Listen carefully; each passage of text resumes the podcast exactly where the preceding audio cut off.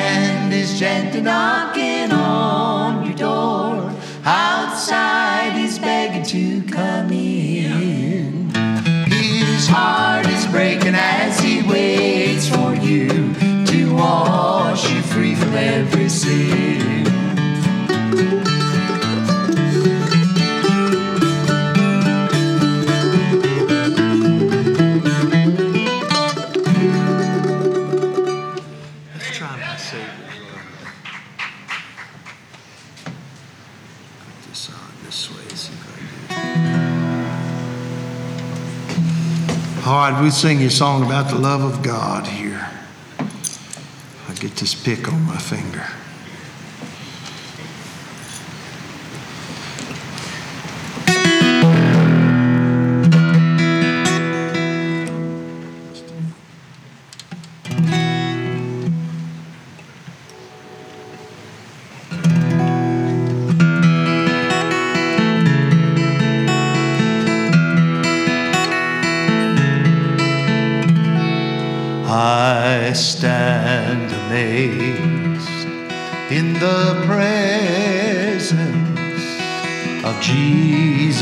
now.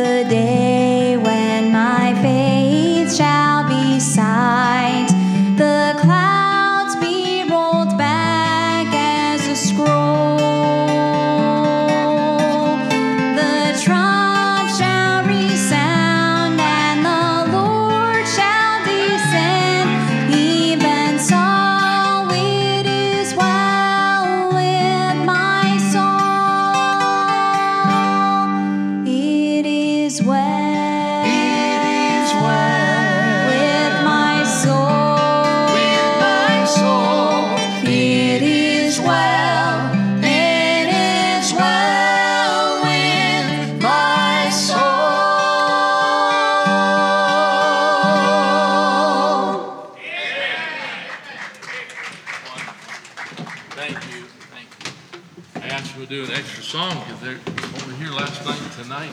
Family, we just love to hear the McBrides. They're wonderful. Amen. Please stand if you would. We're going to have our first song tonight, congregational, in the songbook 116. 116, Jesus Saves. Now, on Saturday, we were talking about 105 heat index. And I told you we were praying about the weather cooling down, and now we're, I hear we're having a winter nor'easter coming in tonight. So, amen.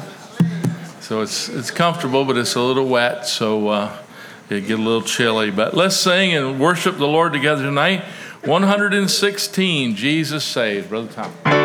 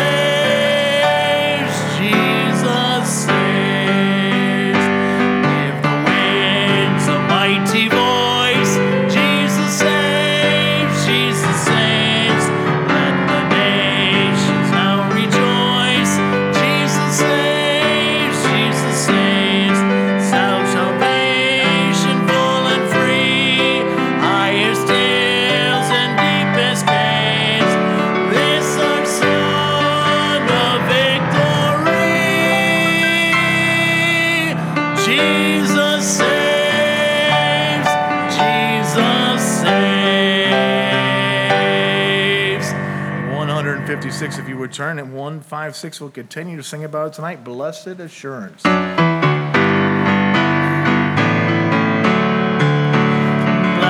assurance,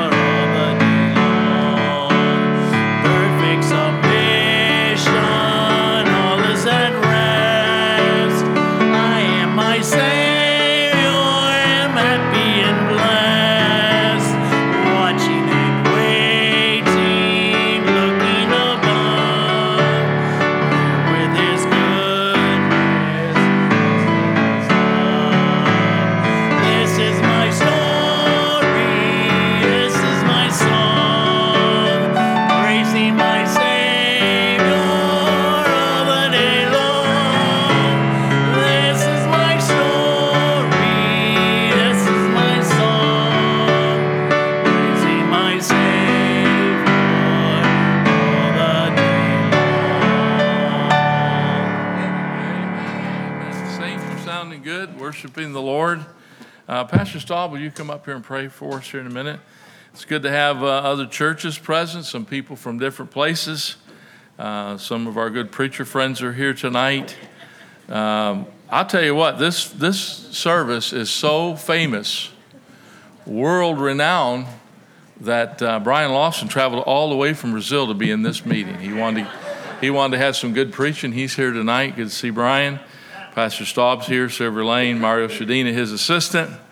And uh, I see some folks here from Galilean tonight. Pastor Hector Sharpetta from Warren, again, supporting the meeting. Brother Jim Lutz over here from Metro. It's good to have these men. Of course, our preachers that are here this week Brother Jason Kendrick, Brian McBride, James Brown, and Adam Wells. So we appreciate the support of this meeting. And uh, I got home last night. My daughter Trisha was all excited. She said, Oh, so good to see my dad on the platform leading the tent meeting. Because you know, folks, we're on Twitter feed. Uh, we're big time church, amen. But I heard it come in real clear, so that means missionaries and people from all over the country can get in on the old fashioned tent meeting. So it's a blessing. But thank you for being here tonight, being faithful to come out. Pastor Staub's a good friend of mine. Pastor's over here in Dearborn Heights. He's going to come and lead us in prayer tonight. Brother Cal, you get ready to sing, please, okay?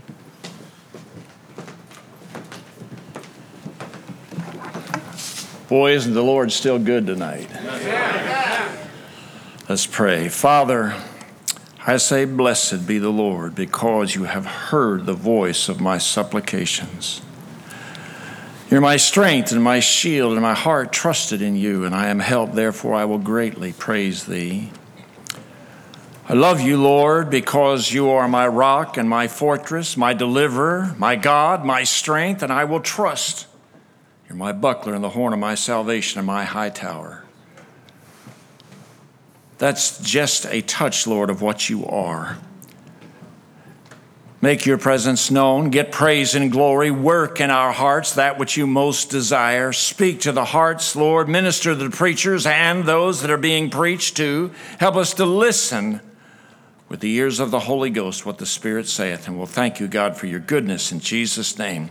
Amen. And all God's people said, You may be seated. Thank you, Brother Staub. Brother Cal Downing sings at our church. We, again, I mentioned the other day, we're a local church, so we use our own folks in meetings, and they all do a great job. And Brother Cal always picks good songs with meaning. So he's going to sing, and then we're going to have Brother Brian McBride come when he's done. Brother Brian, of course, is here every year and uh, does a great job feeding the church. And I love Brother Brian. I love his love for the Word and for the Lord. And uh, I look forward to every time he comes and preaches. So, Brother Brian, if you make your way up when Brother Cal's done, thank you. First preacher.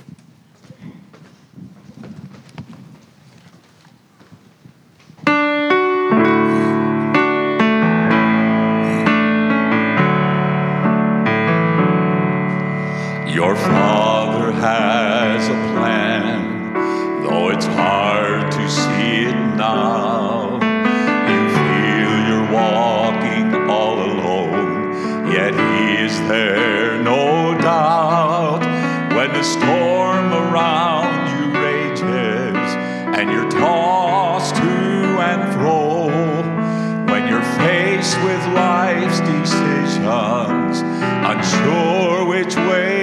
go, stand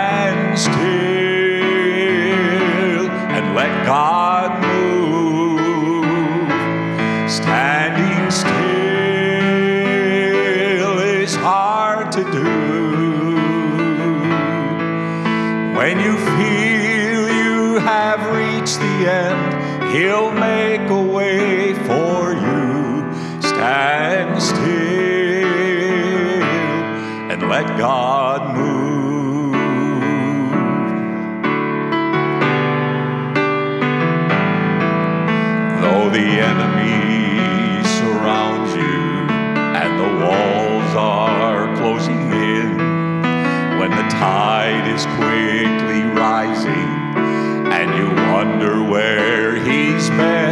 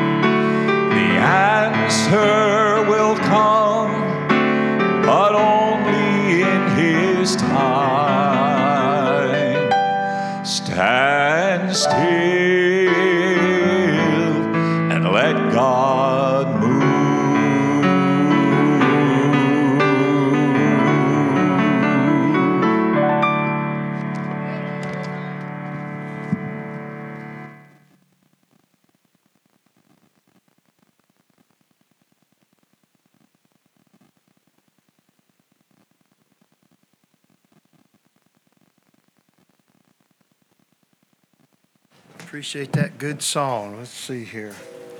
Am I all right? Testing one, two. I can't hear it. Is? Okay, there we go. All right. Amen. Good to see you tonight. I appreciate the good singing. I appreciate being here in the tent meeting, the good weather the Lord's given us. And uh, I appreciate the goodness of the Lord. Thank you, ladies, for the good food we've been enjoying. And thank you for the nice hotel that I'm staying in. We, uh, a preacher friend of mine was preaching. This lady'd been saved just a little while, just two or three days. And she got to service, and my, my preacher friend was preaching, and folks were kind of getting happy, and they were shouting amen and hallelujah and glory to God. And she'd only been saved three days. She didn't know all the Christian vernacular. So she stood up and said, Preach it, baby. And uh, so just a minute ago, when I stood up, my wife said to me, Preach it, baby. So we'll see if that works out or not. I'm going to try and be brief. Uh, I've been trying for 39 years. It's never worked, but I'm going to try it one more time for your sake. Give my pastor lots of time. But I want you to turn to the 144th Psalm for just a moment. Psalm 144. We'll not read the entire psalm, but we will deal with most of this psalm. But I want to read the verse at the end of the psalm, verse number 15. Psalm 144 and verse number 15. And watch what this verse says. The Bible says, Happy is that people that is in such a case. Yea, happy is that people whose God is the Lord. And I'm going to preach a little while tonight on happiness. Now, it may not seem like it while I'm preaching, but I want to preach a little bit on happiness. And, and actually, what I want to preach on tonight is this subject seven things that will steal the happiness of a nation. Seven things that will steal the happiness of a nation.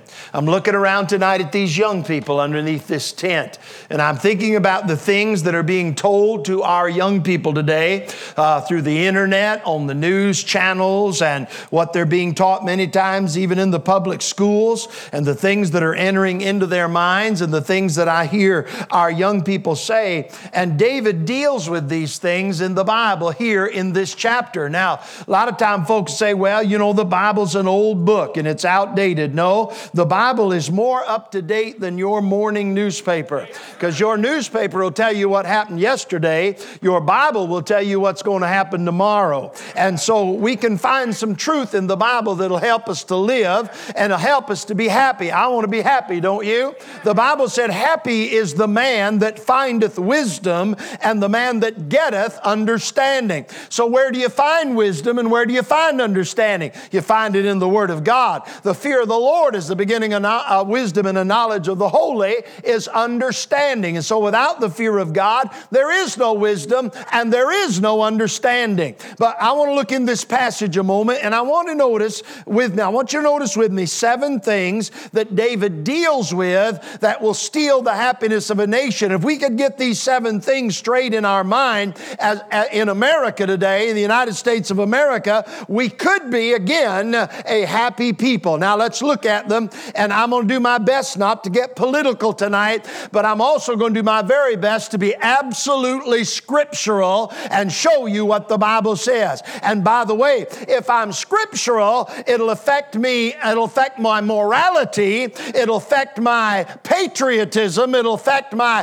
politics if I'm scriptural, if I stay with the Bible. So let's look at it for a moment. Notice how David begins Psalm 144 and verse 1. Blessed be the Lord my strength, which teacheth, now watch this, which teacheth my hands to war and my fingers to fight. The first thing I want you to notice is that David deals with the problem of pacifism.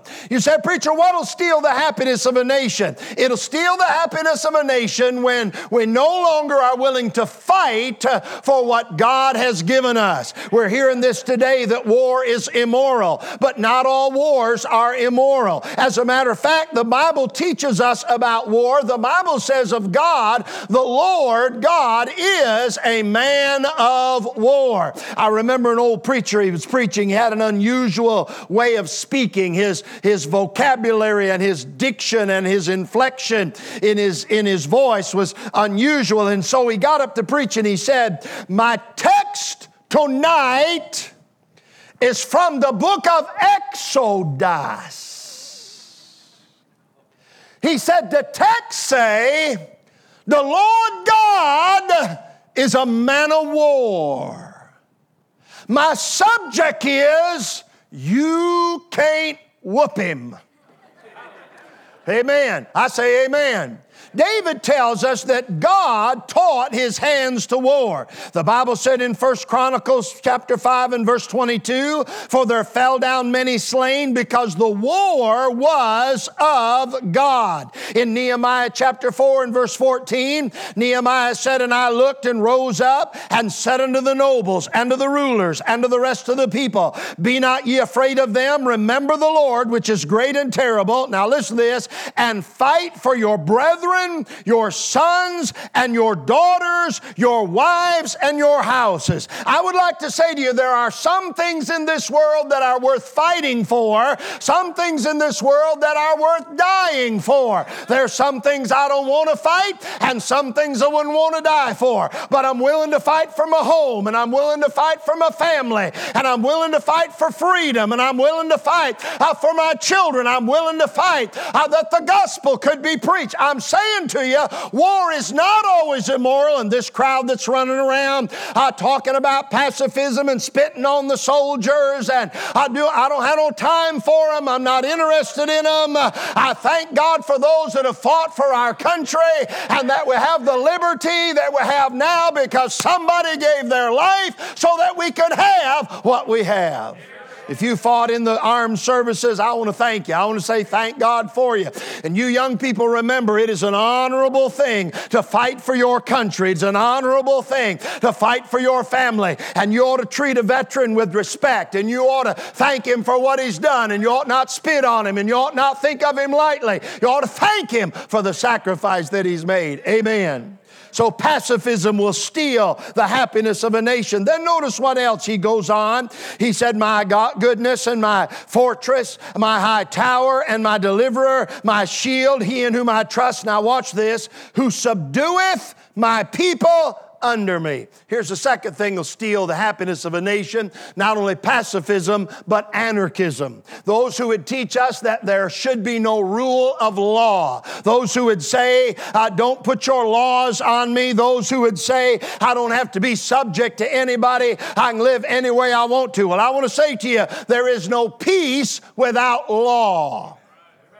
Are you listening now? There is no peace without law. Anarchism is a belief in the abolition of all government and the organization of society on a voluntary cooperative basis without recourse to force or compulsion. Here's what we're hearing today. Let's abolish the law because people are going to break it anyway. No, friend, let's do this. Let's enforce the laws that we have. The Bible tells us when, when God is talking to us about the Lord coming in Genesis 49 and he talks about about Shiloh, the Bible said uh, of Judah, the scepter shall not depart from Judah, nor a lawgiver from between his feet until Shiloh come, and unto him shall the gathering of the people be. Now I want you to think about this. He didn't just say there'd be a scepter in Judah, and he didn't just say there'd be a lawgiver. He said there'd be a scepter and a lawgiver. Why is that? Because the scepter represents the authority, and the lawgiver's the one that makes the law. It's no good to have a law if you don't have authority to enforce the law, and authority without the law is tyranny. So, what we have in America is we have laws, and then we have authority to enforce the law, but there are those today who do not want us to enforce the law. They do not want to have law, but I'm telling you, friend, there is no peace, there is no joy, there is no happiness, there is no safety without law.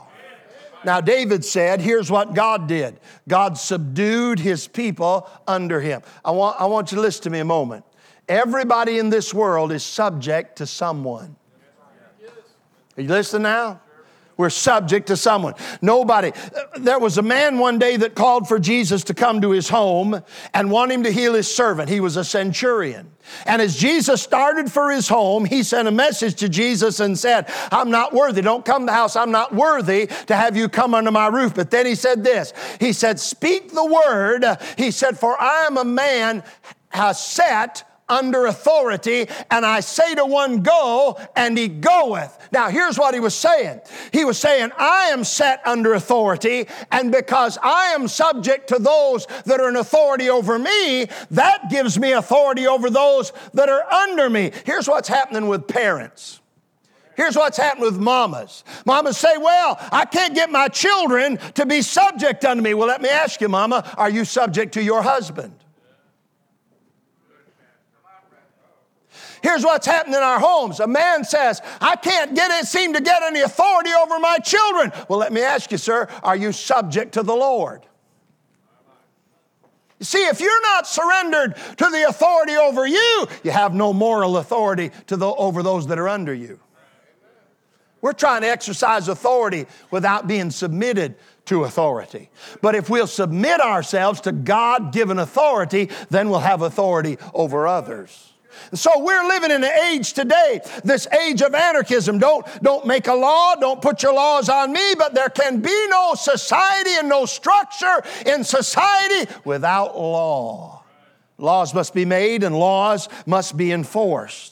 Then there's a third thing that David will mention. Look what he says in verse 3 Lord, what is man that thou uh, takest knowledge of him, or the Son of Man that thou makest account of him? Man is like to vanity, his days are as a shadow that passeth away. Bow the heavens, O Lord, and come down, touch the mountains, and they shall smoke. Cast uh, the forth lightning and scatter them, shoot out thine arrows and destroy them. Here's the third thing David brings up not only, not only pacifism and anarchism, but he brings up humanism.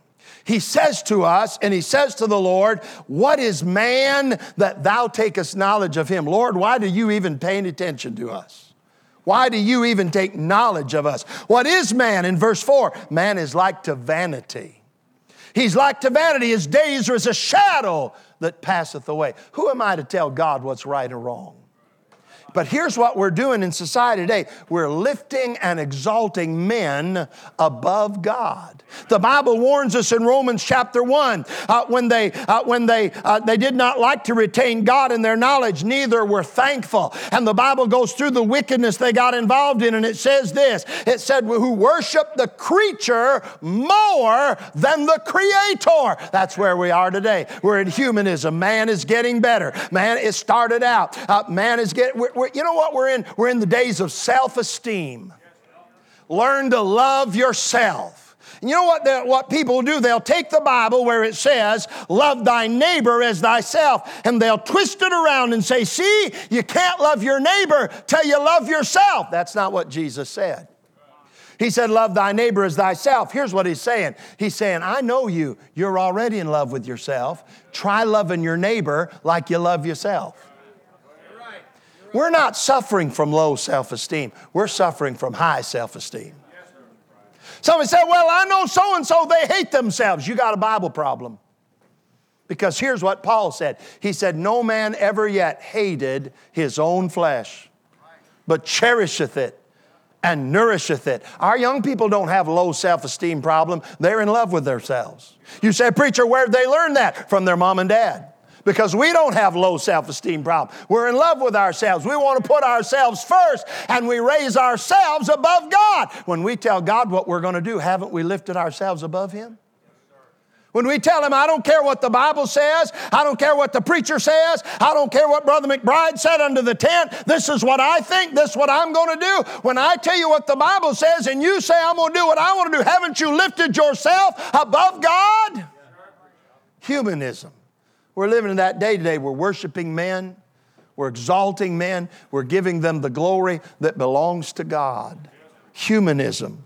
Humanism is an outlook of system uh, of thought attaching prime importance to human rather than divine or supernatural matters. But David said, here's what man, he is like unto vanity. Ever since ever since Charles Darwin came up with the theory and that's what it is, the theory of evolution. Every time ever since he came up with here's what we've, here's what we're being taught. We're being taught that man's getting better and getting better. He's climbing up the ladder. Well, well, friend, what is the top of the ladder? The top of the ladder would have to be God. We're making men into gods. And the Bible tells us that one day there'll come a man who will sit down on the throne of God. The Bible said he'll deny God, but he'll sit down as God. What can he be except some kind of superhuman? Uh, you know, I've thought about this and I wouldn't fuss with you, argue with you about it, but how you going to get, how you going to get every religion in the world, get them gathered gathered together under one man. Suppose, have you ever heard this? Have you ever heard it said man only uses 10% of his brain power, and if he could harness the other 90%, there's no telling what he could do? You ever heard something like that? All right, suppose a man comes along. He is demonically inspired, he is demonically empowered, and suppose he begins to uh, do miracles and do things that just everybody gasps and said, How can you do that? And he said, Well, uh, suppose he said this. He said, You've all had religion wrong, you've all had a, a false idea of God. Here's what I am. He said, All of us have God in us. Have you heard that lately?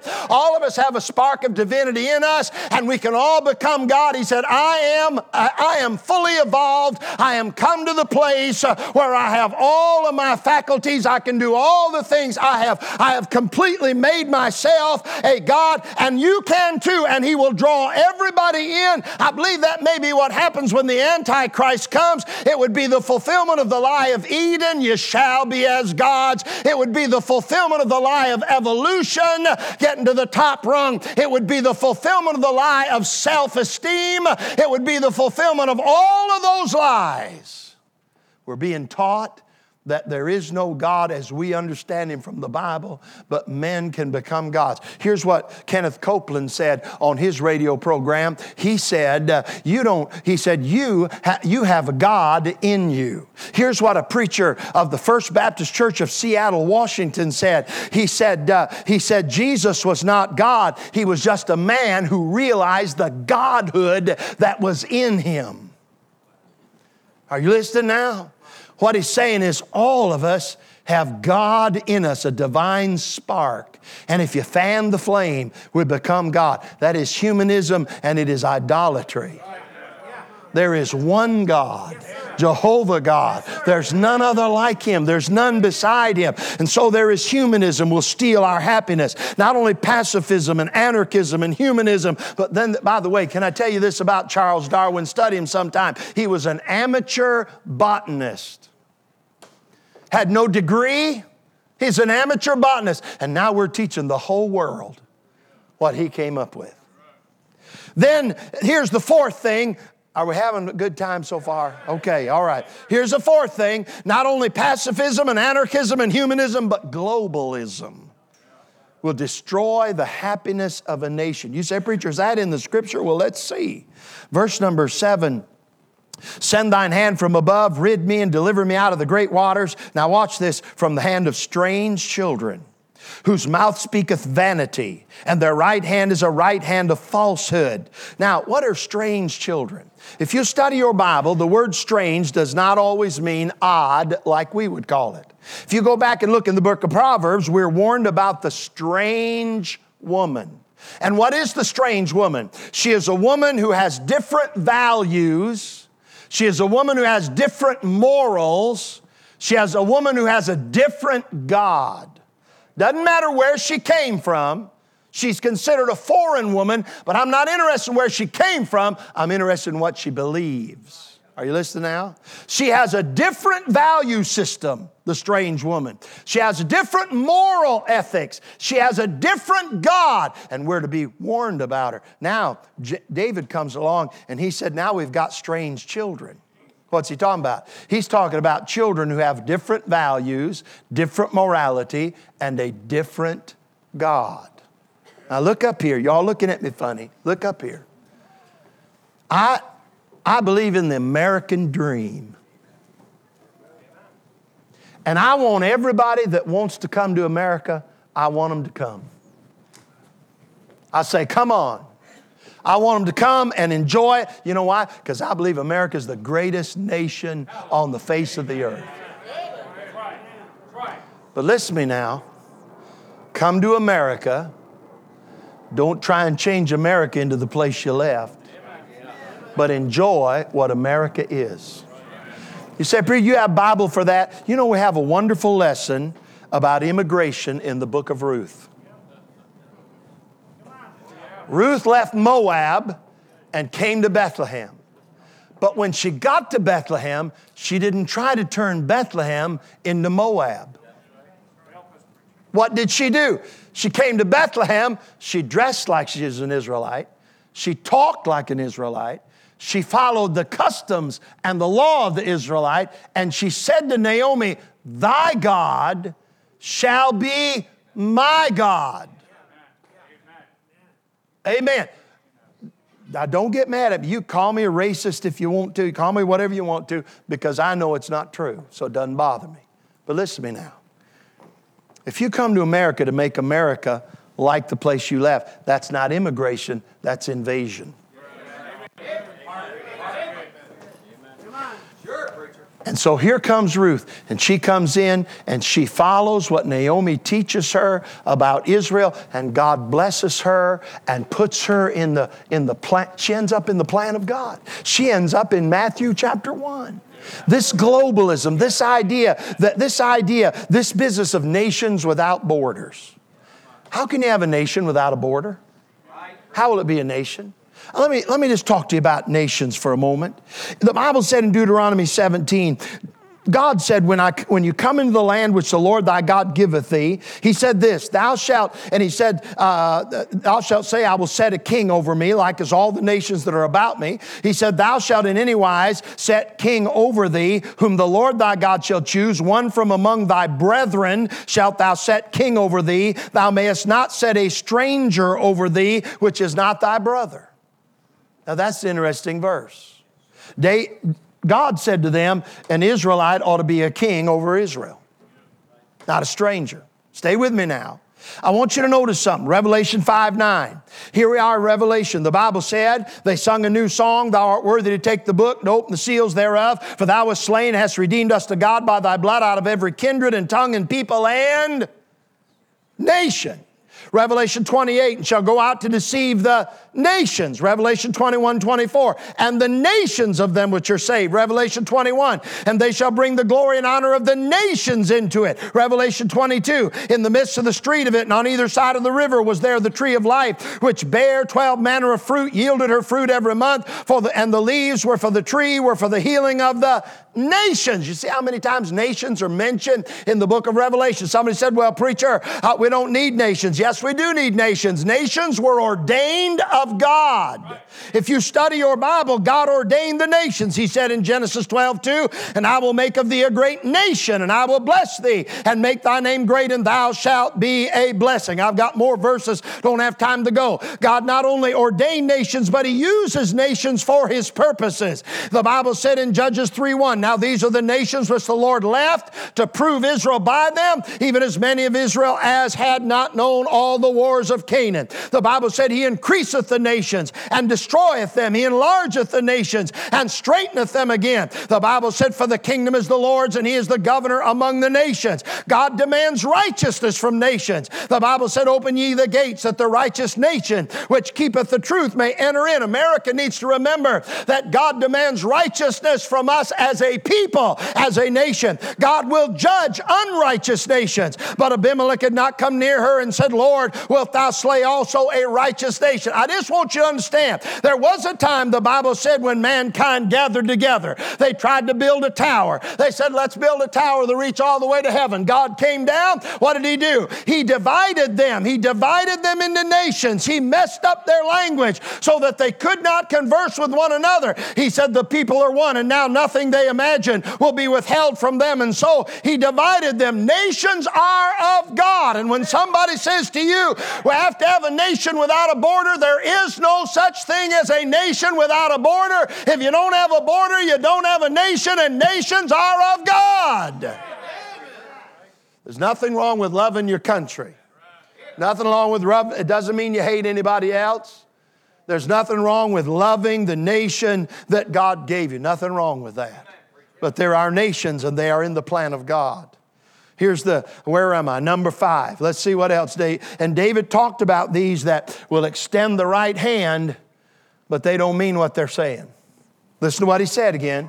He said, Deliver me out of great waters from the hand of the strange children, whose mouth speaketh vanity, and their right hand is the right hand of falsehood. There are those who would give the right hand, but they don't mean it.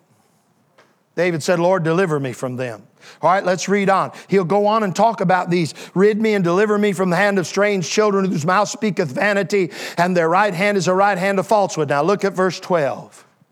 Here's the fifth thing that'll steal the happiness of a nation. Watch what David said that our sons may be as plants grown up in their youth, that our daughters may be as cornerstones polished after the similitude of a palace. David said, Now, Lord, here's what we want. We want you to help our sons and our daughters. And notice he said, I want you to do one thing for our sons, and I want you to do something else for our daughters. Now, David understood this. He understood. Here's, here's the fifth thing transgenderism will steal the happiness of a nation. Now, listen to me. So, preacher, how many genders are there? What are they? Male and female. The Bible tells us in the book of Genesis that God created man in his own image. In the image of God created he him, male and female created he them. There's not three, there's not five, there's not seven. Are you listening now? There are two. David talked about the boys and the girls. Two. Not only that, but David said, Lord, I want you to do one thing for the boys. I want you to do something else for the girls. You know what David understood? Boys and girls are different. Boys need one thing, girls need something else. Boys ought not dress like girls. Girls ought not dress like boys. Boys ought not do what girls do, and girls ought not do what boys do. Daddy, teach your boy to be a boy. Hey, there's no such thing in the Bible as toxic masculinity.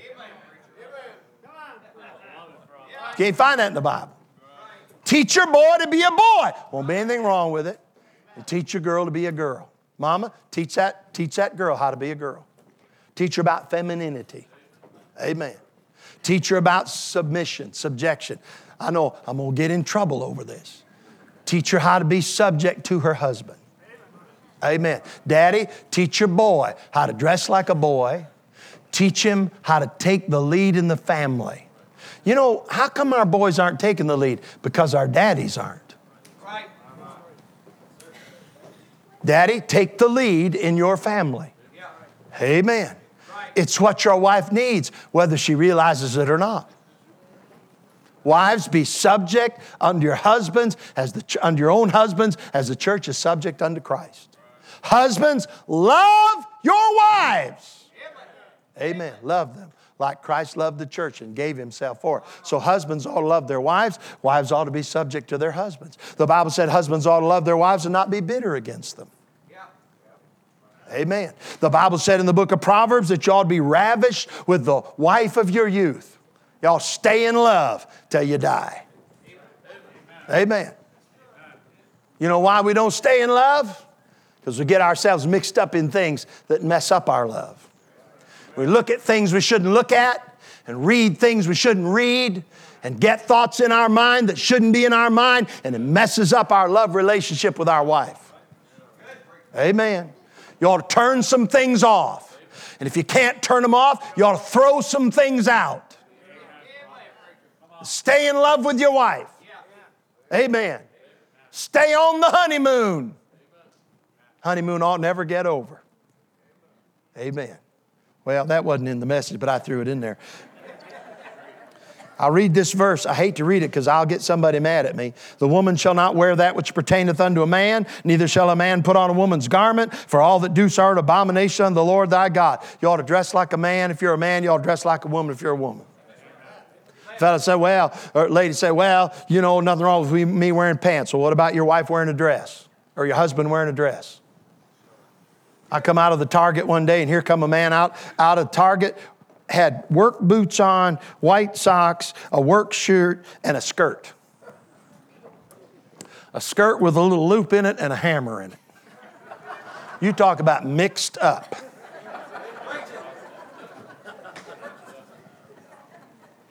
The Bible said, 1 Corinthians 6 9, Know ye not that the unrighteous shall not inherit the kingdom of God? Be not deceived, neither fornicators, nor idolaters, nor adulterers. Now, watch these next, nor effeminate.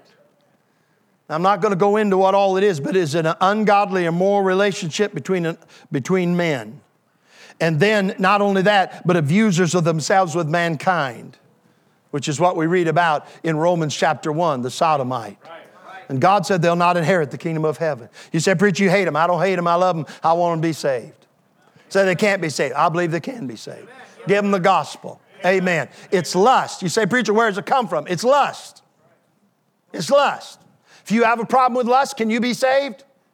Sure, you can. And I believe they can be saved. I believe they can. You say, Preacher, you hate them. I don't hate them. I want them to be saved. They need to be saved like I needed to be saved. They need to repent of sin like I needed to repent of sin. Amen, preacher. Amen. Here's the next one. Number six. We're almost done. Hold, just take a deep breath. Here's the sixth thing that will steal the happiness of a nation. David implies it at the very least here, and it is socialism. Socialism is a political and economic theory of social organization that advocates that the means of production, distribution, and exchange should be owned or regulated by the community as a whole. In other words, you don't anything, own anything. What's yours is mine, what's mine's yours. Does David mention it? Watch what he says in verse 13 and 14.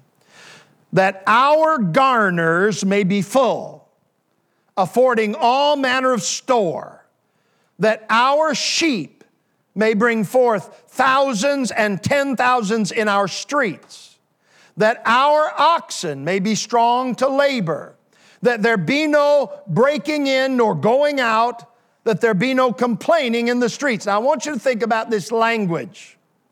David said that our garners, now, our would be plural, right? Am I right about that? Our? He didn't say my. And then he said garners. That would also be plural. Am I correct about that?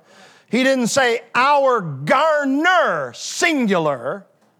He said our garners. So, David is saying there's more than one of me and there's more than one garner. Listen to me now. David's not saying there's a lot of me and there's only one garner and we all own it. David is saying there's a lot of us and there's a lot, there are plural of us and there are plural of garners. What he's saying is, I've got my garner and you've got your garner. He's not saying everybody has one garner. That's what they're trying to tell us today that what's yours is mine, what's mine is yours, and nobody has the right to own anything, and they want to, they want to spread the wealth. Now, look what else he said. He goes on with this same kind of language. He said that our sheep, He said that our oxen. Now, here's what, what we're being told today. We're being told today that capitalism is wrong, but capitalism is not wrong. We're told today that socialism is better than capitalism. Socialism is not better than capitalism. If you go down to Venezuela right now, you will not believe that socialism is better than capitalism. I was with a preacher a couple weeks ago. He had a whole box of Venezuelan money. He was a multi-millionaire. But you couldn't buy a piece of bread with it. Because you know what's happened in Venezuela? What's happened in Venezuela is somebody took over, they destroyed the middle class, they took all their weapons away from them, and now all you have is the very rich and the very poor and nobody in the middle. And that's what they won't do to America. The very rich and the very poor and no one in the middle. They want to destroy the middle class. They want to take away what you've worked for. They want to take away. You say, well, preacher, you're selfish. No, I'm not selfish. I would give to help somebody that was in need. I would give to them. But what I give to them is mine to give and not somebody else's to give. Now, I, you got time for just a short Bible study? Just a short one. Won't, won't take very long. Look in the book of Acts because I'm tired of hearing about this in Acts chapter 2, I want you to notice what the Bible says, in Acts chapter 2 and verse 44. Well, let's read it, begin starting in verse 42. And they continued steadfastly in the apostles' doctrine and fellowship and the breaking of bread and in prayers, and fear came upon every soul, and many wonders and signs were done by the apostles. Now, watch this verse. And all that believed were together and had all things common. Anybody said to you lately, see there? See in the book of Acts? Socialism? They had all things common. Well, let's read on a little bit. Acts chapter 4 and verse number, uh, uh, let me see if I got the right. Yeah, Acts chapter 4 and verse 32. Watch what happens here. And the multitude of them that believe were of one heart and of one soul.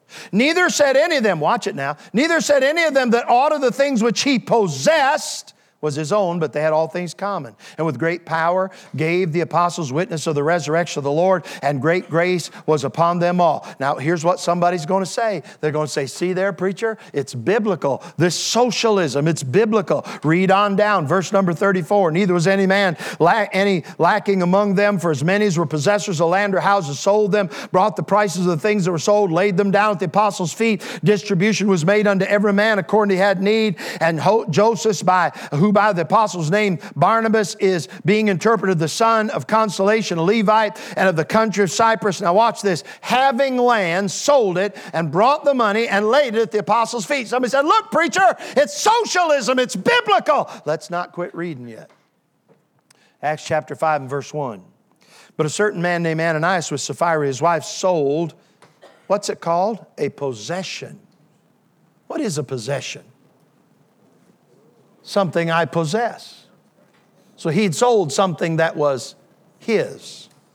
And kept back part of the price, his wife also being privy to it, and brought a certain part and laid at the apostles' feet. But Peter said unto Ananias, Why hath Satan filled thine heart to lie to the Holy Ghost and to keep back part of the price of the land? Watch it now. Whiles it remained, was it not thine own? Whose land was it? Who's Peter? Who did Peter just say it was? Belonged to Ananias. He said, While it remained, was it not thine own? He didn't say that land is ours. He didn't say that land belongs to all of us. He said that was your land. Then he said this. He said, And after it was sold, was it not in thy power? He didn't say that's all our money. He said, That's your money, it's in your power. He just told us, he just, he just gave us a truth about individual ownership. This, these verses are not teaching socialism, they're teaching Christian charity. They're teaching giving to help one another. Whiles it was thine own, it belonged to him. You say, well, preacher, he died because he didn't give it. No, he died because he lied.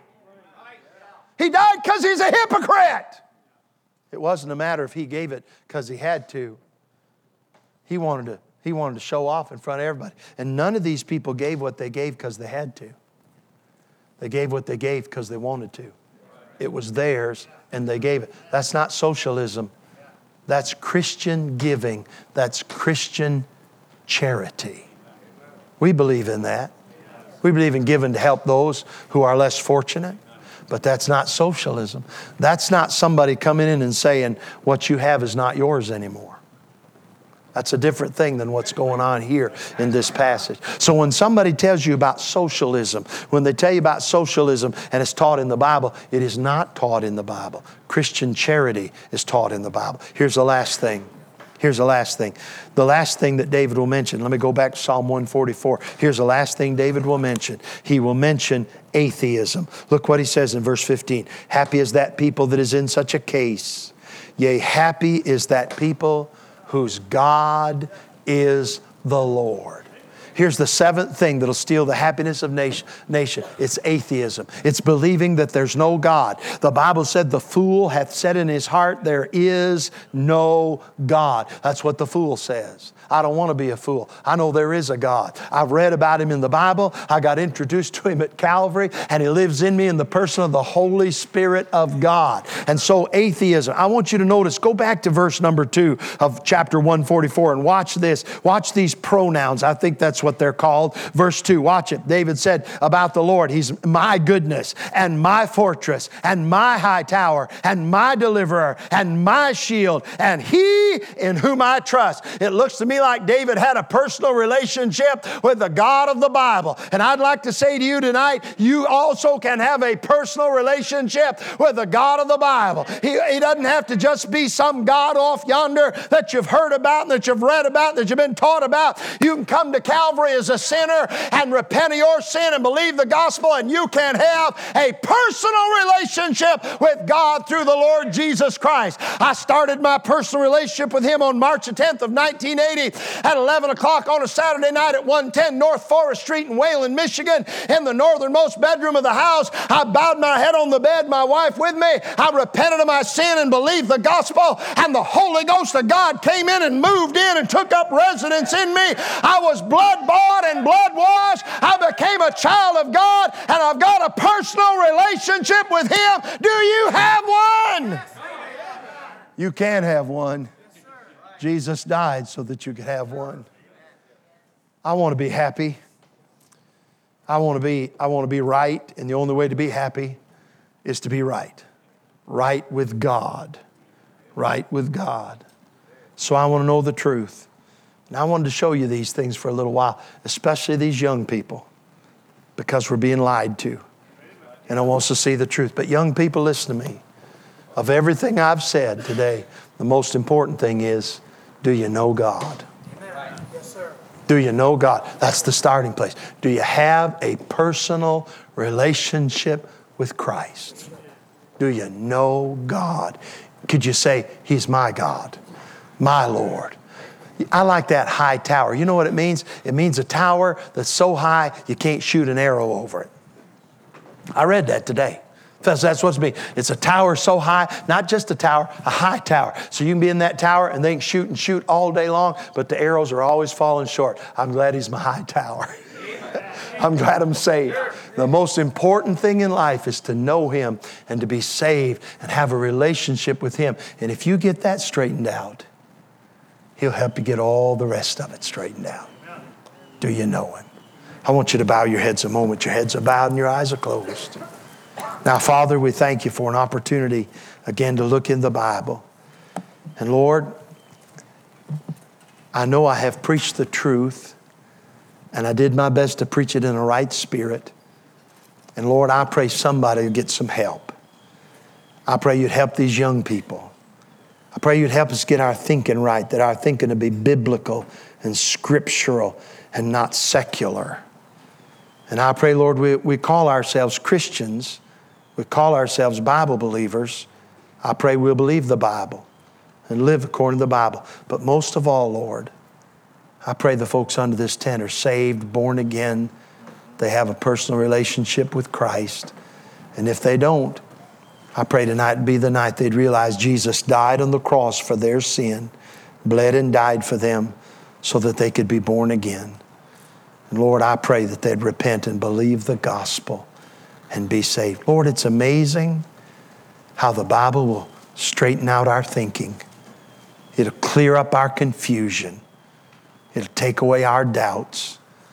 And so, Lord, I'm thankful for the Word of God and for the Lord Jesus.